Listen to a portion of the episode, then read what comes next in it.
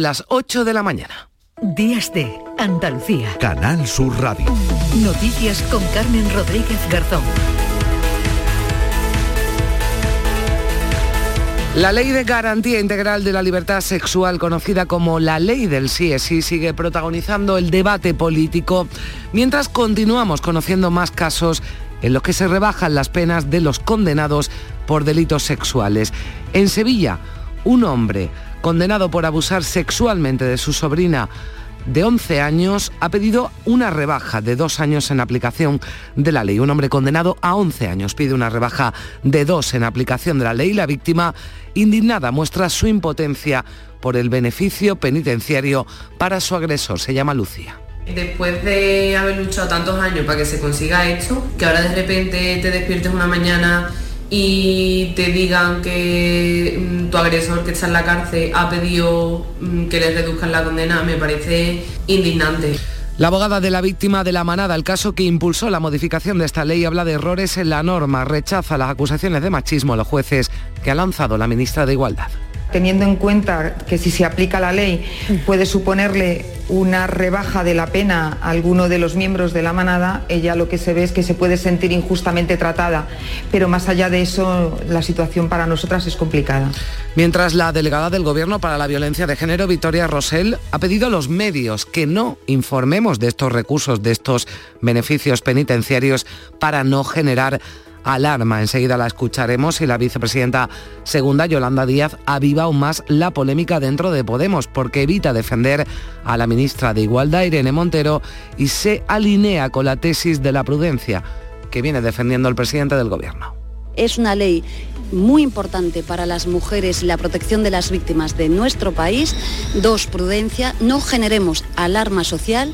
El Gobierno va a proteger a todas las víctimas y esperemos de verdad con tranquilidad a que resuelva el Supremo. Miserable, cobarde y políticamente estúpido. Sin nombrar a Yolanda Díaz, así reaccionaba Pablo Iglesias a las declaraciones de la ministra por ponerse de perfil cuando machacan, decía, a una compañera. Y desde el PP Elías Bendoto ha pedido una reforma express de esta ley del solo sí es sí para evitar un daño mayor. También pide el cese de Irene Montero porque si no la destituye, dice Bendodo, Pedro Sánchez será el responsable directo en Alaurín de la Torre en Málaga. El dirigente popular ha acusado a Podemos de hacer una ley que está sacando de la cárcel a los violadores. ¿Qué exigimos con respecto a esta ley del sí es? Es urgente, insisto, el cese de la ministra. Si no, el presidente es el responsable. Urgente, urgente, reforma express de la ley para evitar un daño mayor. Y urge que los diputados y senadores socialistas salgan de su mutismo y frenen al sanchismo, que es letal para España. Pero hay otros asuntos. La falta de acuerdo retrasa el final de la cumbre del clima de Egipto. Este viernes sí concluye la visita del presidente de la Junta al país con una parada en el Cairo. Allí se ha reunido con empresarios y también ha ultimado un acuerdo para que Andalucía acoja una exposición única de tesoros egipcios. Ha insistido Juanma Moreno en que Andalucía sea la sede de la cumbre del clima en 2025 y le pide al Gobierno central que se tome en serio la candidatura. Andalucía es la región más vulnerable de Europa y necesita tener ese foco. Y en segundo lugar, porque también corresponde con el compromiso, la determinación firme que tiene este gobierno y que tiene el conjunto de los andaluces de lucha contra el cambio climático. Ha temblado la tierra esta madrugada, dos terremotos de magnitud 4,1 y 3,4 con epicentro en el mar de Alborán. Se han dejado sentir en Melilla y también en varios puntos de la provincia de Málaga, como la capital, Vélez Málaga y Torrox. El epicentro se situaba a 5 kilómetros de profundidad en la zona sur del mar de Alborán. El servicio de emergencias del 112 solo ha recibido una llamada de una persona que había sentido el de mayor magnitud. Lo que seguro que han sentido y que han notado todos es el descenso de las temperaturas. Hoy no vamos a llegar a los 20 grados de máxima en ninguna zona de Andalucía. Eso dice la previsión de la Agencia Estatal de Meteorología, que además señala que tendremos predominio de cielos poco nubosos, aumentando a intervalos de nubes medias y altas por la tarde, nubes bajas en las sierras orientales, donde no se descartan chubascos débiles ocasionales en forma de nieve en cotas superiores a 1.200 metros. El viento del oeste o noroeste con rachas muy fuertes en las sierras orientales y en puntos del litoral de Granada. Y en el tiempo de deportes, Les eh, contaremos que el jugador del Valencia Gallá abandonaba este viernes por lesión la concentración de la selección nacional en Qatar. Su sustituto es Alejandro Valde, defensa del Fútbol Club Barcelona. Además, la selección masculina sub-21 de fútbol se impuso por 2 a 0 a la de Japón en el Estadio de la Cartuja y el Granada ganó 4-0 al Albacete en partido adelantado de la jornada de Segunda División. 8 y 5 minutos, comenzamos.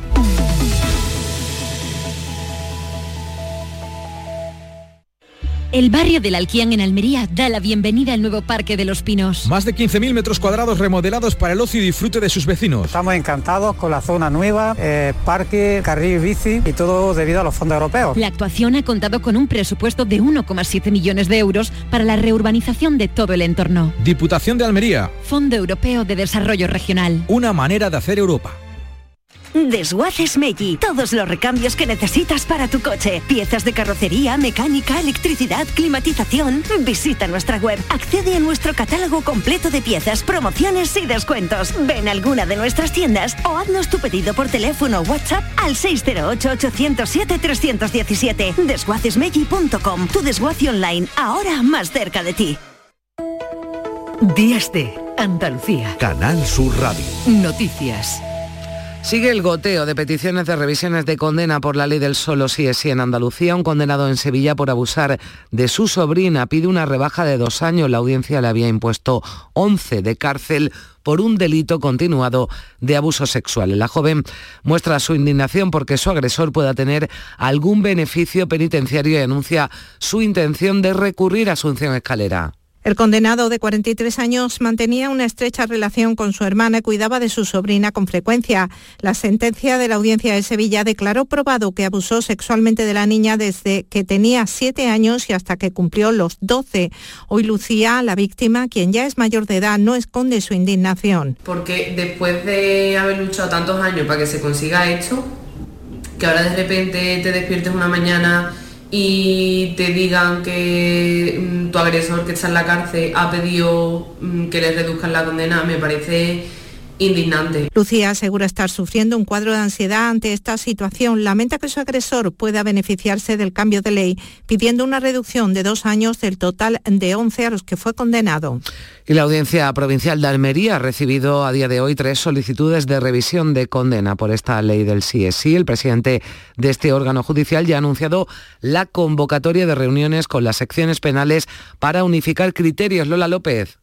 La audiencia de Almería ha recibido estas tres peticiones para que se revisen tres condenas por violación, dos en la sección segunda, una en la tercera, y se ha trasladado también la petición a la Fiscalía que deberá pronunciarse sobre si procede o no esta revisión de penas. Una de estas condenas es por una violación grupal en Níjar, la llamada Manada de Campo Hermoso, y por la que tres hombres han sido condenados a 16 años de cárcel por violar a una joven de 24 años en 2016. Los abogados de la defensa han anunciado que van a apelar ante el Supremo. En los próximos días el presidente de la audiencia convocará reuniones con las secciones penales para unificar criterios. Algo parecido le ocurre a la víctima de la manada. La joven considera que la ley de la que ella era banderada y que tenía como objeto ampliar la protección a las mujeres ahora se le puede volver en su contra y servirle incluso a uno de los condenados para rebajarle la pena. Teresa Hermida es la abogada de la víctima de la manada esa misma ley de la que ya era baluarte ahora se le puede volver en contra precisamente por un, por un error jurídico, por un error técnico y puede hacer que uno de los miembros, al menos uno de los miembros de la manada que, que la agredieron sexualmente, salga a la calle antes del el tiempo establecido. La delegada del Gobierno contra la violencia de género, Victoria Rosell, ha sugerido este viernes a los medios de comunicación que no informen, que no informemos de los recursos que presentan los abogados defensores de esas personas condenadas por abusos sexuales. Rosell considera que difundir esas noticias crea alarma. Dejemos de hacernos eco de que las defensas pidan las revisiones como pidieron en su día la absolución y tienen a los clientes condenados. ¿eh? O sea, lo que las defensas piden es parcial, de parte, literalmente parcial. Cuando ellos lo piden yo no haría noticia porque esto alarma mucho a las mujeres. El líder del Partido Popular, Alberto Núñez Feijóo, pide que se asuman responsabilidades tanto en el Ministerio de Igualdad como en el de Justicia. Patricia Zarandieta, buenos días. Buenos días. A su juicio se debería haber evitado esa chapuza legal, así la ha calificado, que desprotege a las mujeres españolas de los delitos sexuales. Veremos si el presidente del gobierno puede destituir a una ministra que no ha nombrado. Y en el caso de que no pueda, al menos que destituya a los responsables del Ministerio de Justicia porque a estos sí les ha nombrado. Desde el Gobierno, la ministra de Política Territorial, Isabel Rodríguez, ha asegurado que entienden la preocupación ciudadana por la ley del solo sí es sí, pero pide esperar al trabajo del Supremo y la Fiscalía y arremete contra Feijó, al que acusa de utilizar el dolor de las víctimas. Pido prudencia a aquellas formaciones políticas que están utilizando el dolor de estas víctimas y de esta realidad que se da en nuestro país de agresión y de violencia sobre las mujeres, en este caso sexual. La Junta espera que el gobierno de Sánchez rectifique la norma para proteger a las eh, víctimas, así lo decía la consejera de Igualdad, Loles López. El gobierno de España ha hecho una ley en la que en lugar de proteger a la víctima está dándole alas al agresor. Así que yo espero que rectifiquen. Se los pido con el mayor de los respetos. Rectificar. Aquí se trata de proteger a la víctima. No se trata de ideología ni se trata de votos. Se trata de vidas. Y buscando votos están poniendo en jaque muchas vidas. Desde la Judicatura se apunta que el Tribunal Supremo se va a pronunciar en su momento porque todavía no parece que haya muchas resoluciones contradictorias, lo que señala el presidente del Tribunal Superior de Justicia de La Rioja, Javier Marca, que señalaba que la reforma de la ley del solo sí es sí no producirá los efectos que se pretenden la modificación de la ley ya no va a producir los efectos que se pretenden. Es decir, si lo que queremos es modificar la ley para que no se, revisen las condenas anteriores, eso no se va a producir. Porque aunque se haga una ley nueva, eh, siempre se aplica al reo la más favorable. Y termina la visita del presidente de la Junta, terminaba este viernes a la cumbre del clima de Naciones Unidas ayer con una parada en el Cairo. Allí Juanma Moreno mantuvo importantes reuniones con grupos eh, de, con interés en invertir en Andalucía, contactos que estrechan relaciones entre Andalucía y Egipto, lo comercial, porque según el presidente nos acercan nuestras raíces. Andalucía tiene una sintonía especial, tiene una complicidad especial con todo el mundo árabe se observa al andaluz, por así decirlo, y a, nuestro pasado eh, también nuestro pasado mm, de más de 800 años de presencia islámica se observa también con admiración y con cariño y eso nos abre mucho las puertas para tener esta complicidad cultural y esta complicidad cultural se traduce también en unas mejores relaciones eh, comerciales. Y también en lo que se refiere al arte, porque el objetivo es organizar en nuestra tierra, en Andalucía, una exposición inédita de tesoros egipcios no una cualquiera, no. una de las que ya ha participado en España, como la que hubo en Madrid hace seis años, sino lo que quiere es traerse una exposición que sea exclusiva, ¿no? que sea única.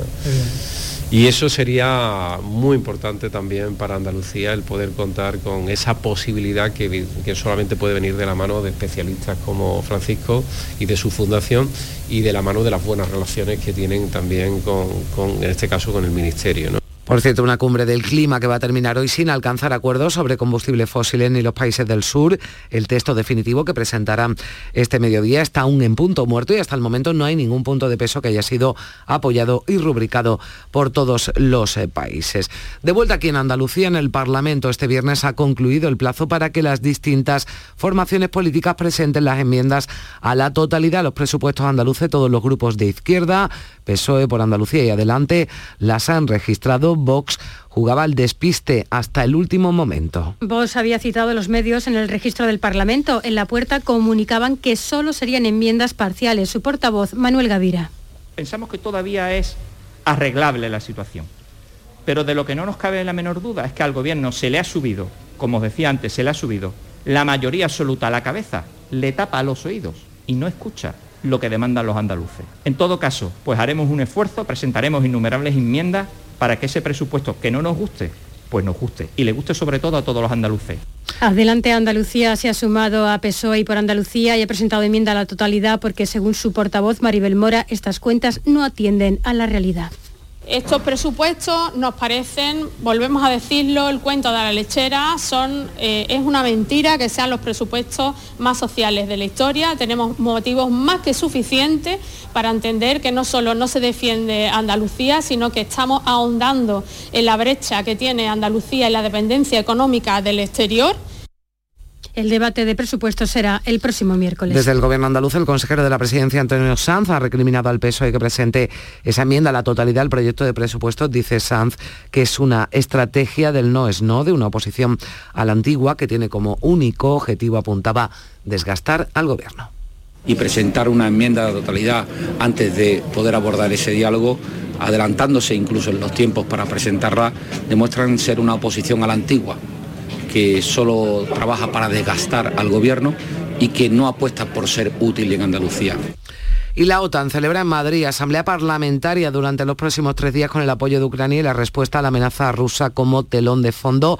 Participarán el secretario general de la Alianza Stoltenberg, el presidente de Ucrania Zelensky por videoconferencia y el presidente Sánchez junto a cinco ministros del gobierno, mil efectivos de las fuerzas y cuerpos de seguridad del Estado participan también en el despliegue especial de seguridad. Sus majestades los reyes van a recibir mañana domingo en audiencia los participantes de esta 68 sesión anual de la Asamblea Parlamentaria de la OTAN, un encuentro en el que 269 parlamentarios de los 30 países miembros y 15 asociados van a evaluar la aplicación de las recomendaciones de la OTAN en la anterior cumbre que se celebró en junio en la capital de España. Se van a tratar asuntos relativos a la seguridad y la defensa y celebrarán al Pleno las propuestas de resolución sobre los temas que se debatan. En Ucrania, Suecia ha confirmado el hallazgo de restos de explosivos en los gasoductos rusos Nord Stream 1 y 2. Con ello se confirma que el incidente sufrido a finales de septiembre pasado fue un acto de sabotaje grave, Manuel Vicente. Las autoridades suecas afirman que en las investigaciones que se hicieron en el mar Báltico se incautaron muchos objetos y el área está documentada de forma minuciosa. Según la Fiscalía sueca, los análisis realizados muestran restos de explosivos en varios de los objetos encontrados. Con esta versión, Rusia considera demostrada su hipótesis e insta a que se localice a los responsables de la explosión. La versión rusa apunta directamente a Gran Bretaña. En cuanto al desarrollo del conflicto en Ucrania, la ciudad de Zaporilla ha sufrido esta pasada noche un ataque con misiles rusos que han dañado al menos una infraestructura industrial, entre cuyos escombros puede haber personas atrapadas según el alcalde de la ciudad. Los atrapados serían empleados que se encontraban trabajando en el momento del ataque. Mientras tanto, Rusia ha comenzado a fortificar la península de Crimea ante el temor de un avance mayor de las fuerzas de Ucrania en el frente sur. Tras la liberación del tercio norte de la región de Gerson, la artillería ucraniana dispara ya a diario a la margen izquierda del río Dnieper, a donde el ejército ruso se retiró tras perder la capital regional de Gerson. Y el presidente del gobierno finalizaba este viernes su viaje oficial a Corea del Sur con un marcado objetivo económico y comercial. María Luisa Chamorro, ¿qué tal? Buenos días. Muy buenos días. Entre sus últimos mensajes antes del regreso, Pedro Sánchez ha asegurado que nuestro país sorteará la recesión económica que ya golpea a otros eh, países europeos. Ante empresarios españoles y coreanos, Sánchez ha destacado que España creará un 4,4% este año y el que viene lo hará por encima de las economías más avanzadas, lo que sitúa a nuestro país en una situación de ventaja. Las previsiones se apuntan a que nuestro país va a crecer en torno al 4,4% en el año 2022, mientras que la eurozona lo hará ligeramente por encima del 3%. Es decir, España podría sortear una recesión que sí está ya golpeando a algunas economías avanzadas de Europa, como acabamos de ver en el, eh, en el caso del Reino Unido. Y según el último barómetro del CIS, el PSOE ganaría de nuevo las elecciones generales si se celebrasen ahora. Lo haría con una ventaja de más de cinco puntos sobre el Partido Popular. Obtendría el 32,7% de los votos, la misma cifra que el mes pasado. Los populares, según el CIS, encadenan su tercer mes a la baja, conseguirían el 27,2% de las eh, papeletas. Y el Congreso cita al ministro del Interior para el pleno del día 30 por el salto a la valla de Melilla del pasado mes de junio. El Partido Popular no respalda la comisión de investigación que pedían Unidas Podemos y otros aliados parlamentarios del Gobierno, pero podría hacerlo después de oír las explicaciones de Grande Marlasca. El Partido Popular le dará una nueva oportunidad al ministro del Interior para que explique en el pleno del Congreso lo ocurrido en el salto a la valla de Melilla el pasado mes de junio, en el que murieron al menos 23 personas. Así lo explicaba la portavoz del Partido Popular, Cuca Gamarra no consideramos que sea el momento de apoyar la comisión porque primero debe hablar el ministro. Y a partir de ahí veremos los siguientes pasos, como les decía, hasta llegar al final de lo que ocurrió. Porque no se puede mirar hacia otro lado o no querer saber qué pasó y que alguien asuma esas responsabilidades. La portavoz parlamentaria se queja de que el visionado de los vídeos de la Guardia Civil se tenga que hacer en el Ministerio y no en el Congreso. El Grupo Socialista dice que es por seguridad. Continúan los registros de la Unidad Central Operativa de la Guardia Civil en Villacarrillo, en Jaén, por la última desaparición de un inmigrante tras discutir con el empresario que lo había contratado, Tomás Araque.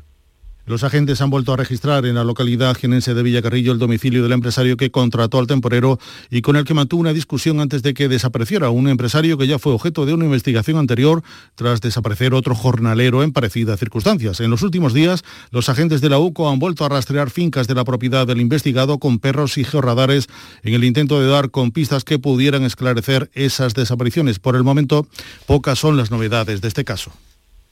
Y en Almería han caído este viernes las primeras nieves de la temporada, han sido abundantes en la Sierra de los Filabres, especialmente en altura, como es el caso del Observatorio Astronómico de Calar Alto, a más de 2.000 metros y cuyos alrededores se han cubierto de nieve, un manto blanco que también llegaba ayer a puntos de la Sierra de Gador y el puerto de la Ragua. Las temperaturas van a caer hoy una media de 2 grados. También por fin hay nieve en Sierra Nevada, aunque solo sea una capa superficial. Se esperan bajas temperaturas para los próximos días, lo que a su vez permitirá poner en marcha los cañones de nieve. Las lluvias de esta semana se alejan y están dando paso a una bajada de temperaturas que ya notamos desde este viernes y especialmente esta madrugada con temperaturas más bajas. En el norte de España se habla de chorro polar o lengua de frío, que aquí en Andalucía no es más que volver al tiempo de otoño o vuelta a la normalidad. Las temperaturas descienden entre 3 y 4 grados en nuestra comunidad. Las máximas oscilarán entre los 13 grados previstos este sábado en Granada y los 20 de máxima para Málaga o Cádiz y de noche las mínimas solo van a superar los 10 grados en Cádiz, Huelva y Málaga. Pero no se puede hablar de ola de frío, así nos lo ha aclarado el delegado territorial de la Agencia Estatal de Meteorología en Andalucía, Juan de Dios del Pino. Han las temperaturas porque hay viento del noroeste, ¿no? que es un viento frío, viento del Atlántico. Además se le ha sumado eso a la sensación térmica, ¿no? de, porque hay humedad, ¿no? y así va a estar las temperaturas, digamos, por lo menos hasta el domingo. Viernes, sábado y domingo más o menos la misma temperatura, bajando, bajando, pero pero bajando muy poco, medio grado cada día, ¿no? Luego puede haber un repunte el lunes, puede haber un repunte el lunes y llegar a los 22 grados, es decir, subir 3 grados. Los casos de bronquiolitis en los niños están aumentando. La Consejería de Salud prevé el pico de esta epidemia. Dentro de tres semanas, la consejera de Salud ha pedido que los padres vacunen a los niños de entre 5 y 59 meses, 5 años que son los que más riesgo corren. La Junta ha cerrado la convocatoria del bono alquiler joven tras superar las 14.000 solicitudes marcadas como tope en tan solo cuatro días. Se trata de una subvención para los jóvenes de 250 euros al mes durante un máximo de dos años. Jorge Dallas. La partida presupuestaria está dotada con 68,4 millones de euros y el pago de las ayudas podrá ser con carácter retroactivo desde el pasado 1 de enero de 2022. A partir de ahora se inicia el plazo para resolver las solicitudes y notificar la resolución, que será de seis meses y gracias a la tecnología, como ha indicado la consejera Marifran Carazo. Empieza el momento utilizando la robótica que por fin hemos incorporado en la resolución de este importante resolución de ayudas, en total 14.000 para el conjunto de Andalucía, sin robótica se hubiera prolongado demasiado en el tiempo eh, para comprobar si se reúnen los requisitos. Se podrá volver a abrir la convocatoria en caso de que se produzcan renuncias o si una vez resueltas las solicitudes queda presupuesto. El Gobierno y la banca aceleran las negociaciones para aliviar el peso de las hipotecas sobre las familias. La vicepresidenta económica Nadia Calviño anunciaba este viernes que son medidas que podrían ser aprobadas en el próximo Consejo de Ministros. Sí, yo espero que, en las próximas horas lleguemos a un acuerdo eh, con el fin de que podamos adoptar este paquete de medidas en el próximo Consejo de Ministros el martes próximo. Y el Festival de Cine Iberoamericano de Huelva ha clausurado su 48 edición con la entrega del Premio Ciudad de Huelva a la actriz Natalie Poza y los galardones del Parmarés oficial. Han sido siete días de proyecciones con 136 títulos programados en el cine de ambos lados del Atlántico como protagonista. El actor Mariano Peña ha sido el encargado de entregar ese Premio Ciudad de Huelva a la actriz Natalie Poza. Estamos hablando de un ámbito muy reducido, el 5% según los datos de la Asociación Hipotecaria Española. Por, por lo que estamos aquí todos, por un festival que trasciende fronteras, que propone un cine que mira la vida de frente, la realidad de frente, que se lo acerca a los pueblos, que se lo acerca a los niños, que trae a cineastas de todas partes del mundo para que todos nos podamos preguntar cómo hacemos Palabras para anoche en la clausura de la actriz 8 y 24 minutos. Del 6 al 11 de diciembre, Feria de Muestras de Productos Típicos y Artesanales de la Sierra Morena de Sevilla, en El Pedroso. 26 años compartiendo gastronomía, cultura, tradiciones, actividades de ocio. En el puente de diciembre, El Pedroso te espera en su Feria de Muestras. Organiza Ayuntamiento del Pedroso, colabora ProDetour, Diputación de Sevilla. Y vamos ya con la información del deporte. Carlos Gonzalo, buenos días. Hola, ¿qué tal? La decimosexta jornada de Liga en Segunda División se abría en Andalucía con la disputa en Los Cármenes del Granada Albacete, que acabó con victoria por 4 a 0 del equipo granadinista en el estreno de Paco López, el nuevo técnico en el nuevo Los Cármenes. Hoy juega el Málaga, lo hace en Zaragoza y Pepe Mel tiene clara una cosa. Yo soy un, un hombre de club y soy honesto y sincero con lo que hago. Mm, si, no si yo no pensara que el Málaga no tiene argumentos para salir, eh, hubiera presentado mi división porque creo que no estaría preparado para hacerlo y además eh, sería honesto con la gente que está en este club que fue con toda la ilusión del mundo a Sevilla a, contratarme. Entonces, eh, yo voy a trabajar todo lo que pueda y sé, porque creo que tenemos argumentos para salir de aquí, por supuesto que sí. Y mañana arranca el Mundial de Fútbol en Qatar, una cita que se va a perder el jugador del Valencia Gallá, al que un esguince de tobillo ha dejado fuera de la competición. Bueno, estoy intentando aún asimilar un poquito toda esta situación y, bueno, al final eh, se ha decidido esto y estoy seguro que, el míster lo hace para, el bien del equipo, como, como lo ha dicho él. Y como he dicho, desearles lo mejor, estoy seguro que van a hacer un, gran mundial y, voy a animarles desde casa, no, voy a poder estar ahí, les voy a, desear lo, lo mejor y, y estoy seguro que van a hacer un, gran papel. Gallá ha sido sustituido por el defensa del Fútbol Club Barcelona, Alejandro Valde, quien estaba en la concentración de la Selección Nacional Sub-21 en Sevilla. Habla Luis de la Fuente, seleccionador Sub-21. Sí, sí, no, indudablemente es la palabra orgullosos todos los que formamos parte de la formación de, de las diferentes etapas de formación de la Federación Española de Fútbol, todos orgullosos de que estos jugadores tan jóvenes tengan la oportunidad de estar en la absoluta, que haya un seleccionador que apuesta por este tipo de futbolista y bueno y que, les da esa, oportunidad y Alex pues para nosotros es un chico que bueno que se lo ha ganado que estado ahí porque por méritos propios y que además que eh, de alguna forma es un aliciente para el resto de compañeros que saben que cuando compitan bien y mantengan este nivel que tienen las puertas del máximo nivel tanto en la selección como en sus clubes las tienen siempre abiertas por cierto que los sub-21 españoles se imponían por 2 a 0 a la selección de Japón. Jugaron además su último compromiso del año antes de afrontar en 2023 el europeo que se disputará este verano próximo en Rumanía y Georgia. Volvemos a la cita mundialista que ya conoce, por ejemplo, que el italiano Orsato va a dirigir el partido inaugural entre Qatar y Ecuador, un partido en el punto de mira del conflicto. Y es que hay rumores que apuntan a que varios jugadores de la selección de Ecuador podrían haber sido comprados a razón de 7 millones de dólares para dejarse ganar el partido ante el país organizador. La noticia la dio un famoso periodista árabe y ha hecho saltar todas las alarmas. España, ya saben, jugará el próximo miércoles ante Costa Rica y ojo a las restricciones de última hora para los aficionados que acudan a Qatar. Las últimas, pues que no se podrá vender alcohol en las zonas cercanas a los estadios ni en el estadio y tampoco se puede introducir en el país, al igual que ningún tipo de alcohol, embutidos o pornografía. Pendiente estaba también todo el mundo del primer streaming del seleccionador nacional Luis Enrique con los aficionados. 106.000 aficionados se conectaron al Twitch de Luis Enrique. Contestó a prácticamente todo. Por ejemplo, si veía España favorita, si la juventud podría ser un problema y sobre si España iba a jugar sin un 9 puro o si el objetivo es ser primeros de grupo. Brasil y Argentina, no hay nadie en el mundo del fútbol que los elimine y a partir de ahí, pues los de siempre, Francia que es la actual campeona, Alemania porque no hay nadie en el mundo cabal que pueda decir que, Alemania no es favorita, eh, España, los jóvenes tienen una ilusión y un desparpajo que, te da un poco la inexperiencia. Nosotros no jugamos con falso 9.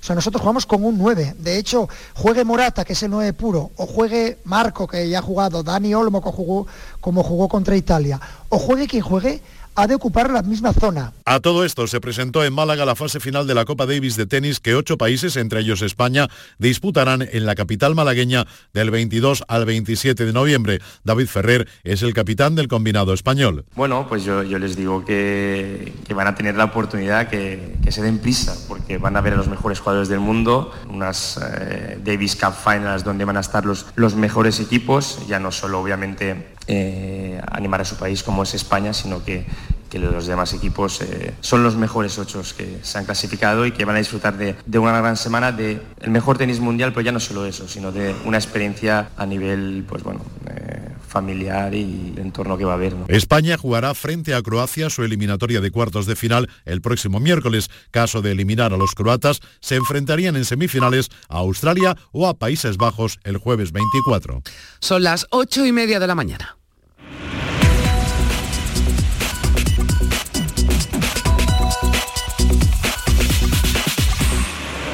Y es el momento en el que aquí en Días de Andalucía, en Canal Sur Radio, le damos un repaso a lo más destacado de la actualidad que venimos contando desde las 8 en titulares con Manuel Vicente. ¿Qué tal? Muy buenos días. Buenos días. Un condenado en Sevilla por abusar de su sobrina pide una rebaja de dos años acogiéndose a la ley del solo sí es sí. La sentencia declaró probado que abusó sexualmente de la niña hasta que cumplió 12 años, quien hoy muestra su indignación ante la posible reducción de condena. La delegada del Gobierno contra la violencia de género sugiere que no se informe de las revisiones de condena. Victoria Rosell considera que difundir los recursos que presentan los abogados defensores de personas condenadas por abusos sexuales crea alarma social. Yolanda Díaz evita defender a la ministra de Igualdad por la polémica de la ley del solo sí es sí. El ex líder de Podemos, Pablo Iglesias, arremete contra la vicepresidenta, a la que acusa de mantener una actitud miserable y cobarde. El presidente de la Junta asiste a la cumbre del clima, concluye ya esa visita a la cumbre del clima que se celebra en Egipto. Juanma Moreno anuncia que Andalucía podría acoger próximamente una exposición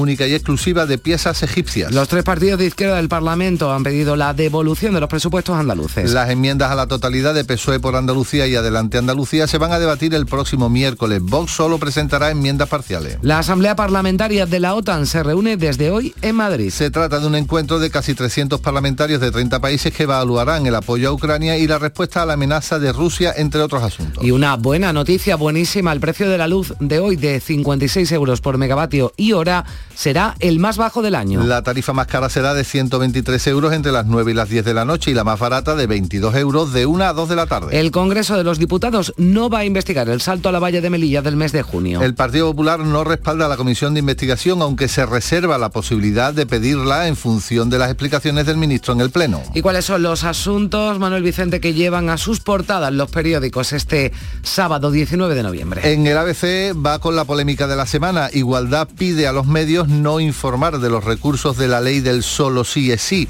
En el diario El País, en clave económica, las ayudas a los hipotecados irán a familias con, con rentas de hasta 25.200 euros. En el diario El Mundo, el titular más destacado es que la RAE, la Real Academia Española, se revela contra educación por reducir la lengua en la nueva selectividad. Y en los periódicos de difusión online, el diario.es, las empresas mantendrían la rentabilidad con una subida salarial del 13% hasta 2024.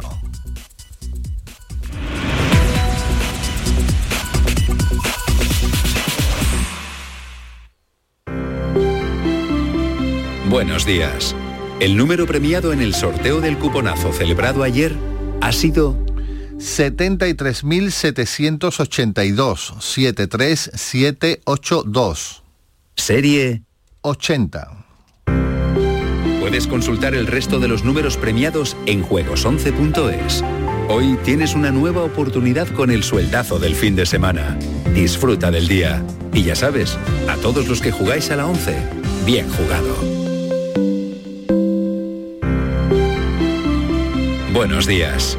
En el sorteo del Eurojackpot de ayer, la combinación ganadora ha sido 13, 16, 19, 35, 41. Estrellas 11 y 1. Recuerda, ahora con el Eurojackpot de la 11, todos los martes y viernes hay botes millonarios. Disfruta del día. Y ya sabes, a todos los que jugáis a la 11, bien jugado. La jugada de Canal Sur Radio te invita a disfrutar del Mundial de Qatar.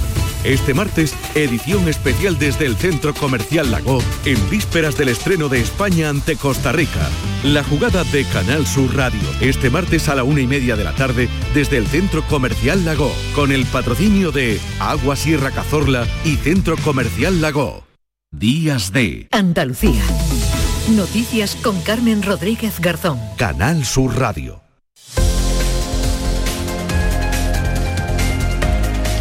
Y hasta ahora 8 y casi 35 minutos nos vamos de ronda por nuestras emisoras. Vamos a conocer cómo despierta Andalucía este sábado 19 de noviembre. Comenzamos en Cádiz con Teresa Iribarren. ¿Qué tal? Buenos días. Hola, buenos días. Con fresco, 15 grados hasta ahora en Cádiz. Alcanzaremos los 18 en un sábado con nubes pero sin lluvia. Dice el diario de Cádiz que los juzgados no tienen ya sede en Cádiz. El cierre del edificio San José agrava, dice el periódico, la precariedad de los equipamientos judiciales. La voz hable con este tema. La provincia lidera el número de empresas creadas por mujeres. Y hoy comienzan las jornadas del vino fino en la bodega El Cortijo, en el puerto de Santa María, que organiza el Ateneo. Bueno, pues el enólogo de la bodega González Vías, Antonio Flores, es quien va a dirigir a partir del mediodía una cata de vinos después de una visita. Gracias Teresa. Seguimos en Cádiz, en el campo de Gibraltar. Ana Torregrosa, ¿qué tal? Buenos días. Hola Carmen, ¿qué tal? Muy buenos días. Aquí tenemos a esta hora 12 grados de temperatura, la máxima prevista para hoy es de 19 y cielos con pocas nubes. En cuanto a la prensa, titular eh, destacado en la portada de Europa Sur, la Unión Europea y Reino Unido negociarán antes de final de año. Ambas partes apuran la posibilidad de acuerdo sobre Gibraltar con mucho por discutir. Y hoy en Castellar de la Frontera se celebran unas jornadas sobre historia local dentro de los actos que se han venido desarrollando a lo largo de este año con motivo del 50 centenario de la fundación del Pueblo Nuevo de Castellar. Como se presenta el sábado en Jerez, Salva Gutiérrez, buenos días. Buenos días, más fresco por aquí que en Cádiz y en Algeciras, 8 grados y pocas nubes. Llegaremos a los 20. Diario de Jerez, cuatro años y medio de cárcel por atracar una farmacia en Jerez. El periódico Viva Jerez cae en el barrio de Estancia Barrera, el líder de una red que distribuía grandes cantidades de cocaína. Y hoy tenemos en el Palacio de Exposiciones y Ferias de Ifeca la Feria del Deporte y Vida Sana durante todo el fin de semana. Bueno, pues ya lo saben, deporte y vida sana también, hay tiempo para todo durante el fin de semana. También eh, noche fresca y mañana fresca en Córdoba, Mar Vallecillo. Buenos días. Buenos días, sí, y de hecho en estos momentos tenemos tan solo 7 grados de temperatura y los cielos están despejados. La máxima prevista es de 18. En las portadas de los diarios locales el día destaca que los virus respiratorios duplican la demanda de urgencias pediátricas. El Córdoba, por su parte, lleva a su primera página la construcción de un nuevo barrio en las inmediaciones de la capital que se va a llamar La Puerta de Córdoba. ABC opta en sus páginas locales por la política y titula que el PP y el PSOE dirimen ya sus fuerzas en el tablero para las elecciones municipales. Y el digital Cordópolis, que Córdoba es la segunda provincia donde más han bajado los precios de los carburantes.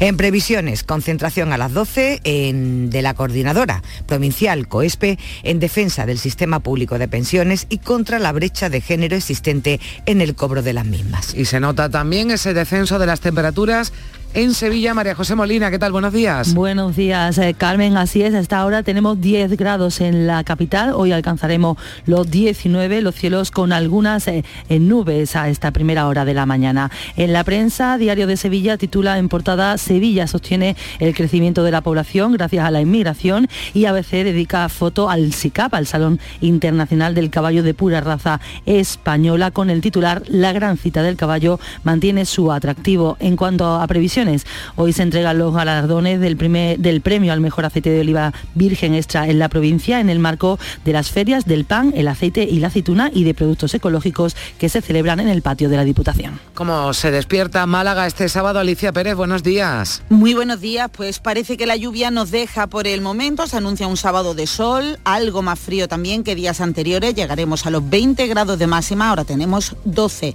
En las portadas de la prensa y en clave local leemos en el Diario Sur, una multinacional de Emiratos se hace con la terminal de contenedores del puerto de Málaga. En el Málaga hoy, la alcaldesa de Marbella actualiza sus bienes en el Senado en plena tormenta por el caso de su marido y en la opinión las lluvias generalizadas refrescan los campos de Málaga. Y en cuanto a las previsiones, pues nos vamos a Vélez. Allí se celebra el Congreso de Flamenco Gitanillo de Vélez y allí se habla de cómo el arte hondo es una herramienta de integración para personas con necesidades especiales. En Huelva está Sonia Vela. ¿Qué tal Sonia? Buenos días. Buenos días, Carmen. Por aquí los cielos con algunas nubes, aunque no parece que vaya a llover en este sábado 19 de noviembre en la provincia de Huelva. La máxima para hoy de 20 grados. A esta hora en la capital tenemos 11. En las portadas de los diarios locales, foto y titular en la primera página del Huelva, información para el Festival de Huelva de Cine Iberoamericano con todos los premiados anoche sobre el escenario de la Casa Colón en la gala de clausura. Leemos La Semana del Cine baja el telón y el diario de Huelva.es lleva su portada el acto oficial del Día de la Provincia, que se celebraba este pasado viernes con la entrega de las medallas que otorga la Diputación Provincial. Y en cuanto a la agenda de ocio para este sábado, qué mejor que irnos al pequeño municipio serrano de Castaño del Robledo, donde hoy comienza su Feria de la Castaña. En Granada está Noemi Fernández. Buenos días. ¿Qué tal? Muy buenos días. Pues fresquito también aquí en Granada. Tenemos 7 grados en la capital. Hoy llegaremos hasta los 13 de máxima y como curiosidad os podemos decir, Carmen, que por ejemplo en Sierra Nevada el termómetro marca esta hora en En la parte más alta, 8 grados bajo cero. Esto permite que estén funcionando los cañones y que todo se esté llenando de blanco. Vamos ya con la prensa. Ideal nos cuenta esta mañana las obras para la ampliación sur del metro empezarán el primer trimestre de 2023 y Granada hoy el 94% de los fondos del Museo de Bellas Artes de Granada se mantienen tapados. Y nuestra previsión nos va a llevar precisamente a Sierra Nevada, donde hoy se inauguran las nuevas dependencias de la unidad de la Policía escrita a Andalucía, que van a estar esta temporada y a que van a asistir el consejero de Presidencia y la consejera de Fomento. Y seguimos la ronda en Jaén con César Domínguez. Buenos días. Buenos días, pues sí que se nota aquí la bajada de las temperaturas. Tenemos 7 grados, prácticamente la mitad que teníamos hace un par de días aquí en Jaén. Los cielos están encapotados en la mitad este de la provincia, pero se va despejando cuanto más al oeste estemos. Así que vamos a ver cómo evoluciona el día. En cuanto a la prensa, los dos periódicos principales de la provincia eh, coinciden en su foto de portada, en la reunión de los rectores de las universidades andaluzas para analizar su financiación con el consejero del área, pero divergen en los titulares. Dice Ideal, el INE prevé que en los 15 años, que en 15 años en uno de cada tres hogares de Jaén vivirá solo una persona. Se refiere a la soledad y en el diario Jaén caza furtiva en Montizón. En cuanto a las previsiones, vamos a trabajar un poquito por la mañana, ya nos divertiremos por la tarde. A las 9, las quintas jornadas provinciales de diabetes que se organiza, que organiza la Asociación Provincial con el lema Educar para proteger el futuro. Por la tarde, Linares, recital poético Solo quien ama abuela, de, organizada por la Fundación Legado Literario Miguel Hernández y a las siete y media hay un pasacalles con cinco bandas eh, musicales por las calles de la capital para celebrar el Día de Santa Cecilia. En la Almería terminamos con Lola López. Buenos días. Buenos días, con cielos despejados esta mañana con 14 grados de temperatura en la capital, aunque en el interior de la provincia las temperaturas han bajado mucho. 6 grados hay, por ejemplo, a esta hora en la Ujar de Andaraxo, en Vélez Rubio, 7 en Macael. En cuanto a los diarios, La Voz de Almería titula en su portada que tres agresores sexuales piden rebaja de penas a la audiencia. Ideal también, en Ideal también leemos, aparte de este asunto en su portada, que un almeriense descubre una molécula que se defiende ante el cáncer y en Diario de Almería eh, que el 75% de los mayores ya usa Internet en Almería. Fotos de portada en los tres diarios para la actriz Aitana Sánchez Gijón, junto a la estrella del Paseo de la Fama que se le concedió, lo hizo ayer el Festival Internacional de Cine de Almería, en cuya gala inaugural eh, reiteró, eh, recibió el galardón del certamen Almería Tierra de Cine, el festival que va a ocupar hoy buena parte de las previsiones. Se va a entregar a las 11 en taberna eh, se va a descubrir un monolito en el poblado oasis de Mini Hollywood por la Academia de Cine Europeo. Le concede al desierto de Tabernas el título de Tesoro de la Cultura Cinematográfica. Y ha llegado también el gran día, el de David Bisbal, que va a llenar hoy el Estadio de los Juegos Mediterráneos en el concierto con el que celebra sus 20 años de carrera como solista. Será a las 9 de la noche. Concierto que será hoy, Lola, Lola pero que hemos visto a gente ya guardando cola desde incluso este viernes, que llevan ya algún día, ¿no? Sí, llevan días. Ayer, además bajo la lluvia, porque ayer cayó una bonita lluvia en Almería y allí estaban. Son fans incondicionales siempre de David Bisbal. Bueno, pues allí están esperando. Gracias Lola. Y el Parlamento daba voz este viernes a escolares que llegaban de toda Andalucía, 109 niños y adolescentes que se han convertido en diputados para hablar desde el atril de salud mental. Nuria Durán. Pleno infantil organizado por UNICEF, menores de 9 a 17 años llegados de distintos municipios. De Barbate, de Cártama, de Conil de la Frontera, de Espejo, de Gelbe, de Huercas de Almería, de La Palma del Condado y de Loja. Los ha recibido el presidente de la Cámara. Tenéis el derecho a hablar, a expresar, a negociar, es decir, todo el poder legislativo está ahora mismo en vuestras manos. Pleno número 14 de esta iniciativa con motivo del Día Mundial de la Infancia que se celebra este domingo 20 de noviembre. En esta edición, sus señorías han debatido sobre salud mental. Hoy estamos aquí para ser altavoces de todos los niños y niñas que sufren problemas de salud mental.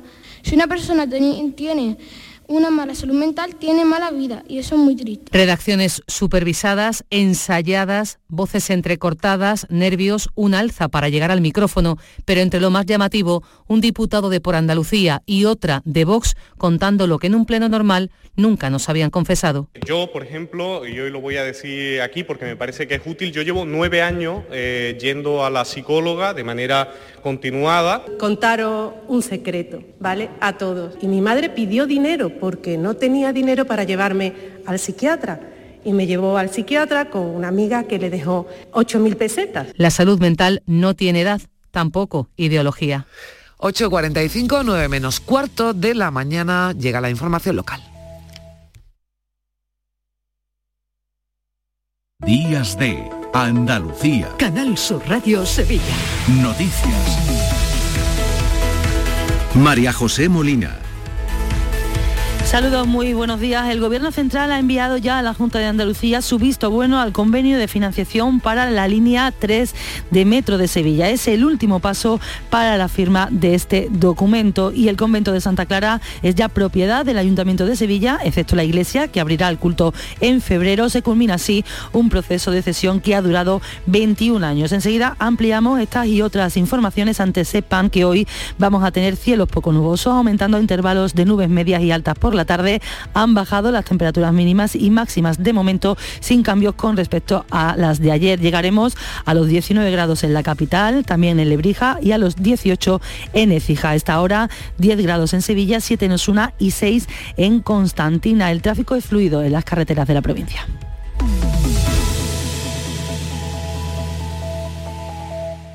Son buenos momentos, son risas, es gastronomía, es un lugar donde disfrutar en pareja, en familia o con amigos, es coctelería, es obsesión por cuidar cada detalle. Nuevo burro Canaglia Baran Restó en las setas. Son tantas cosas que es imposible contártelas en un solo día. Solo si tomamos conciencia de la existencia de la violencia de género y asumimos que es una realidad diaria, podremos acabar con ella. No miremos para otro lado. La mejor herramienta para erradicar el abuso contra las mujeres eres tú. Cambia tu conciencia ya y para la violencia. Ayuntamiento de Sevilla, 25 de noviembre, Día Internacional contra la Violencia hacia las Mujeres. Días de Andalucía. Canal Sur Radio Sevilla. Noticias. El paso de una vaguada deja este sábado tiempo invernal en todo el país. En Sevilla ya hemos notado su efecto por un descenso de las temperaturas mínimas esta madrugada, que será incluso más acentuado en la de mañana domingo. Las máximas han caído entre 4 y 5 grados y hemos tenido que recurrir precipitadamente a los abrigos ya olvidados. Muy fresquito, muy fresquito. Se nota que refresca bastante el tiempo y ahora hay que abrigarse. Ha bajado mucho y con la lluvia se nota más fresquito. Oye, digo, y ahora me voy a poner esto, que hace mucho tiempo que no me lo pongo. Se nota, se nota que han bajado las temperaturas. El mercurio de los termómetros volverá a subir el lunes cuando se prevé un regreso de las lluvias a la provincia. En cualquier caso, explica el delegado de la EMET en Andalucía, Juan de Dios del Pino, las oscilaciones térmicas en Sevilla no van a resultar bruscas. Lo que se espera en Sevilla es esto, es que, que las temperaturas bajen suavemente, lo que queda de fin de semana, puede haber un repunte de unos 3 grados y subir a 22, a 22, 23 grados, 22, 23 grados el lunes, porque bueno, porque viene un frente y se sería, digamos, cambia, en lugar de haber viento del noroeste va a haber viento del suroeste, ¿no? Y eso hará subir un poquito las temperaturas. Pero que va a durar un día. Al día siguiente van a bajar porque viene otro frente y va a hacer perder estos 3 grados. Pero estamos hablando de oscilaciones de 3 grados, tampoco es una cosa del otro mundo. El Gobierno Central ya ha enviado a la Junta de Andalucía su visto bueno al convenio de financiación del tramo norte de la línea 3 del metro. Es el último paso para que se firme el documento. Según el delegado del Gobierno en Andalucía, Pedro Fernández, ya solo falta que el Gobierno andaluz ponga fecha para ello. Hoy, a día de hoy, depende de la Junta de Andalucía. Ayer se le remitió por parte del Ministerio de Transporte el convenio totalmente revisado. Ese es el documento que el Ministerio de Transporte está ya dispuesto a firmar con su compromiso que tiene de cofinanciación del 50% y por lo tanto es ahora la Junta de Andalucía la que tiene que definitivamente decir ok a este documento, a este borrador, para de forma lo más inmediata posible proceder a su firma. Pedro Fernández, por cierto, ha dicho sobre la C40 que el Gobierno tendrá en cuenta todas las alegaciones que se están presentando al proyecto de puente para el cruce del río Guadalquivir. Las últimas han llegado de la mano del puerto de Sevilla, que se ha posicionado a favor del túnel porque la construcción de un viaducto perjudicaría el paso de barcos por un problema de gálibo en un puerto que es estratégico para la Unión Europea. Y les contamos que un hombre de 43 años, condenado en Sevilla por abusar de su sobrina cuando era menor de edad, pide una rebaja de dos años por la ley del sí es sí. La audiencia había impuesto 11 años de cárcel por un delito continuado de abusos sexuales. La víctima, que tenía solo 7 años cuando sufrió unos abusos que padeció hasta que cumplió 12, dice sentir indignación ante la posibilidad de que su agresor vea rebajada su condena de privación de libertad en dos años de acuerdo con la ley nueva. Lucía Castro, que es hoy mayor de edad, dice sentirse indignada e impotente por esta nueva situación. Me causa también mucha ansiedad porque el no saber qué va a pasar otra vez, tener esta incertidumbre, el volver a revivir por todo lo que he pasado estos años atrás y ahora que estaba más tranquila realmente, que todo vuelva otra vez y cambiamos de asunto. El alcalde de la capital y el arzobispo de Sevilla han firmado las escrituras por las que el consistorio asume la propiedad del convento de Santa Clara, excepto la iglesia y dependencias anexas, tras un proceso de cesión iniciado hace 21 años, a lo largo del cual se ha rehabilitado el espacio de Santa Clara y la torre de Don Fadrique. Las obras concluirán antes de final de año y en febrero de 2023 se procederá a la bendición del templo. Así lo ha valorado el alcalde Antonio Muñoz.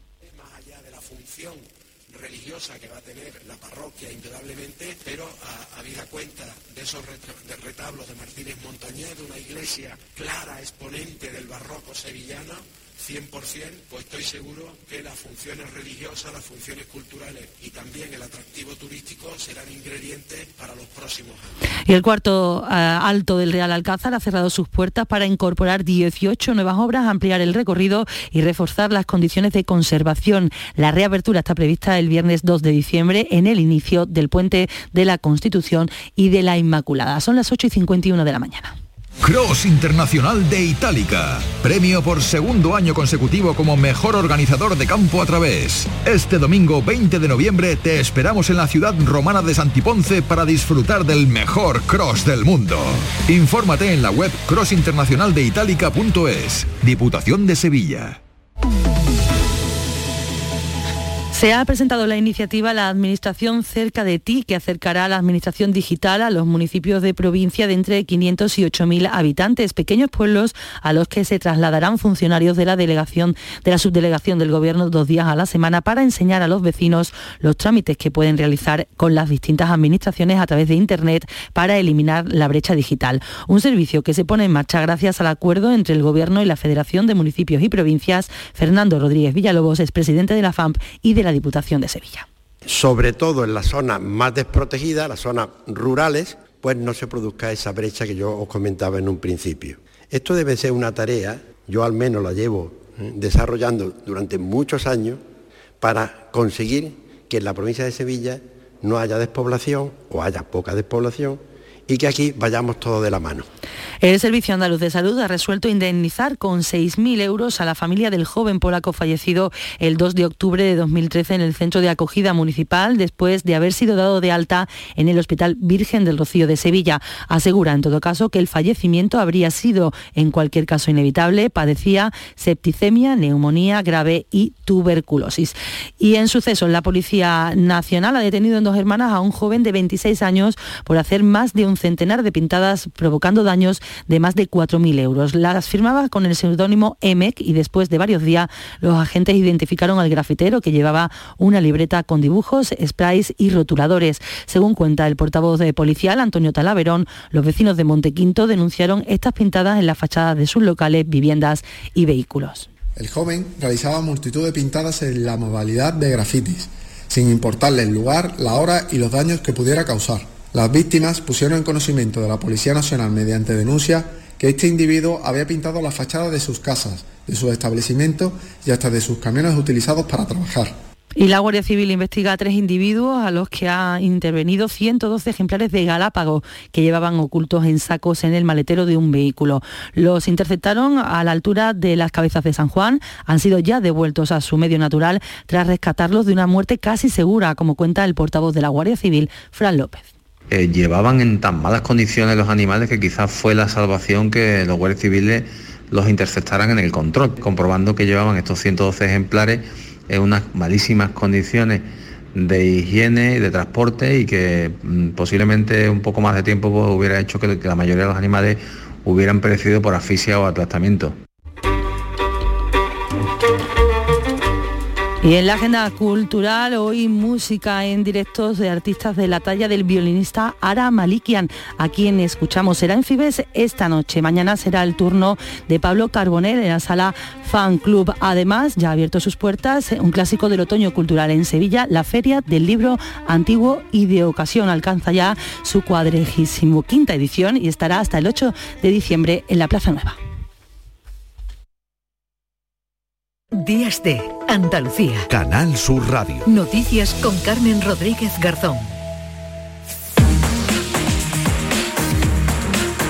Son las 9 menos 5 minutos. En este momento le damos un repaso, lo más destacado de la actualidad que venimos contando aquí en Días de Andalucía desde las 8 de la mañana. María Luisa Chamorro, buenos días. Buenos días. Ha temblado la tierra esta madrugada dos terremotos de magnitud 4,1 y 3,4 con epicentro en el mar de Alborán. Se han dejado sentir en Melilla y en varios puntos de la provincia de Málaga, como la capital, Vélez Málaga y Torrox. El epicentro se ha situado a 5 kilómetros de profundidad en la zona sur del mar de Alborán. El servicio de emergencias 112 solo ha recibido una llamada de una persona que había sentido el de mayor magnitud.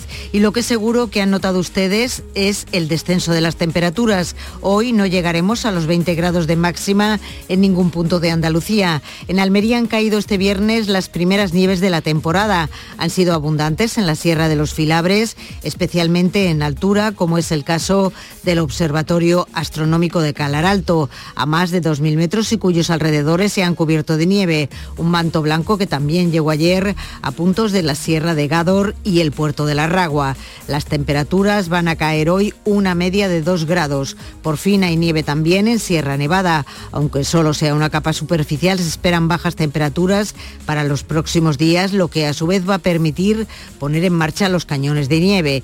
Y la Ley de Garantía Integral de la Libertad Sexual, conocida como la Ley del sí es sí, sigue protagonizando el debate político mientras continuamos conociendo más casos en los que se rebajan las penas de los condenados por delitos sexuales. En Sevilla un hombre condenado por abusar sexualmente de su sobrina de 11 años pide una rebaja de dos en la aplicación de la ley. La víctima indignada muestra su impotencia por el beneficio penitenciario para su agresor después de haber luchado tantos años para que se consiga esto, que ahora de repente te despiertes una mañana y te digan que mm, tu agresor que está en la cárcel ha pedido mm, que le reduzcan la condena, me parece indignante. Además, la abogada de la víctima de la manada, el caso que impulsó la modificación de esta ley, habla de errores en la norma y rechaza las acusaciones de machismo a los jueces que han lanzado la ministra de Igualdad esa misma ley de la que ya era Baluarte, ahora se le puede volver en contra precisamente por un, por un error jurídico, por un error técnico y puede hacer que uno de los miembros, al menos uno de los miembros de la manada que, que la agredieron sexualmente, salga a la calle antes del tiempo establecido. Mientras la delegada del Gobierno para la Violencia de Género, Victoria Rosell, pide a los medios que no informemos de estos recursos, de estos beneficios penitenciarios, para no generar alarma. Desde el Partido Popular, Elías Bendodo pide una reforma express de la ley, solo si es sí, para evitar un daño mayor. Al tiempo pide el cese de Irene Montero. Si no la destituye, dice Bendodo Pedro Sánchez, es el responsable directo. En Alaurín de la Torre, en Málaga, el dirigente popular ha acusado a Podemos de hacer un una ley que está sacando de la cárcel a violadores y asegura que el PP no se va a quedar sentado viendo cómo cometen errores como estos. Si el presidente del gobierno no cesa a la ministra Montero ya, él mismo tiene que asumir la responsabilidad de este desastre, porque esa ley del eh, CSI es una ley que aprobó todo el Consejo de Ministros. Y si el presidente no cesa a la ministra, el que asume la responsabilidad directa de ese fraude, error, es el presidente Sánchez. Pero hay otros asuntos. La falta de acuerdo retrasa el final de la cumbre del clima de Egipto. Este viernes sí concluye la, visita del presidente de la Junta al país con una parada en el Cairo, donde se ha reunido con empresarios y ha ultimado un acuerdo para acoger una exposición única de tesoros en Andalucía. Y ha insistido en que Andalucía sea la sede de la cumbre del clima de 2025. Andalucía es la región más vulnerable de Europa y necesita tener ese foco. Y en segundo lugar, porque también corresponde con el compromiso, la determinación firme que tiene este gobierno y que tiene el conjunto de los andaluces de lucha contra el cambio climático. Pues así vamos a llegar a las 9 de la mañana. Gracias María Luisa. Continúa, sigue Días de Andalucía en Canal Sur Radio, en RAI, en Radio Andalucía Información, la programación habitual de fin de semana.